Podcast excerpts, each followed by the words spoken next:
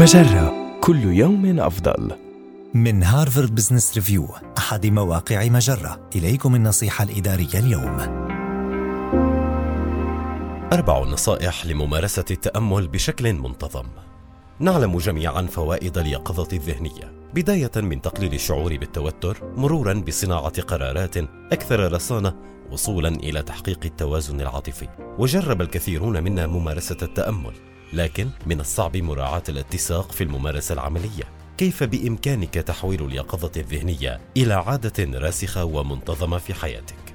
أولاً، حاول التدرب مع مجموعة يمكنها أن تحملك مسؤولية الالتزام بممارسة التأمل، وتقدم لك الدعم عندما يتراجع مستوى التزامك.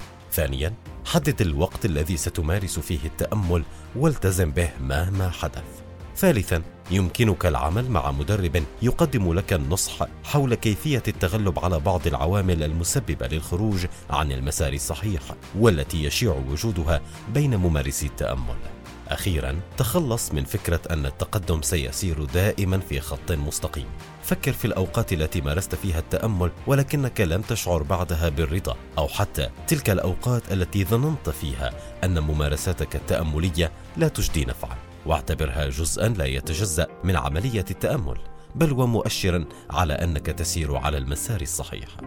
هذه النصيحة من مقال كيف تحول اليقظة الذهنية إلى عادة راسخة النصيحة الإدارية تأتيكم من هارفارد بزنس ريفيو أحد مواقع مجرة مصدرك الأول لأفضل محتوى عربي على الإنترنت.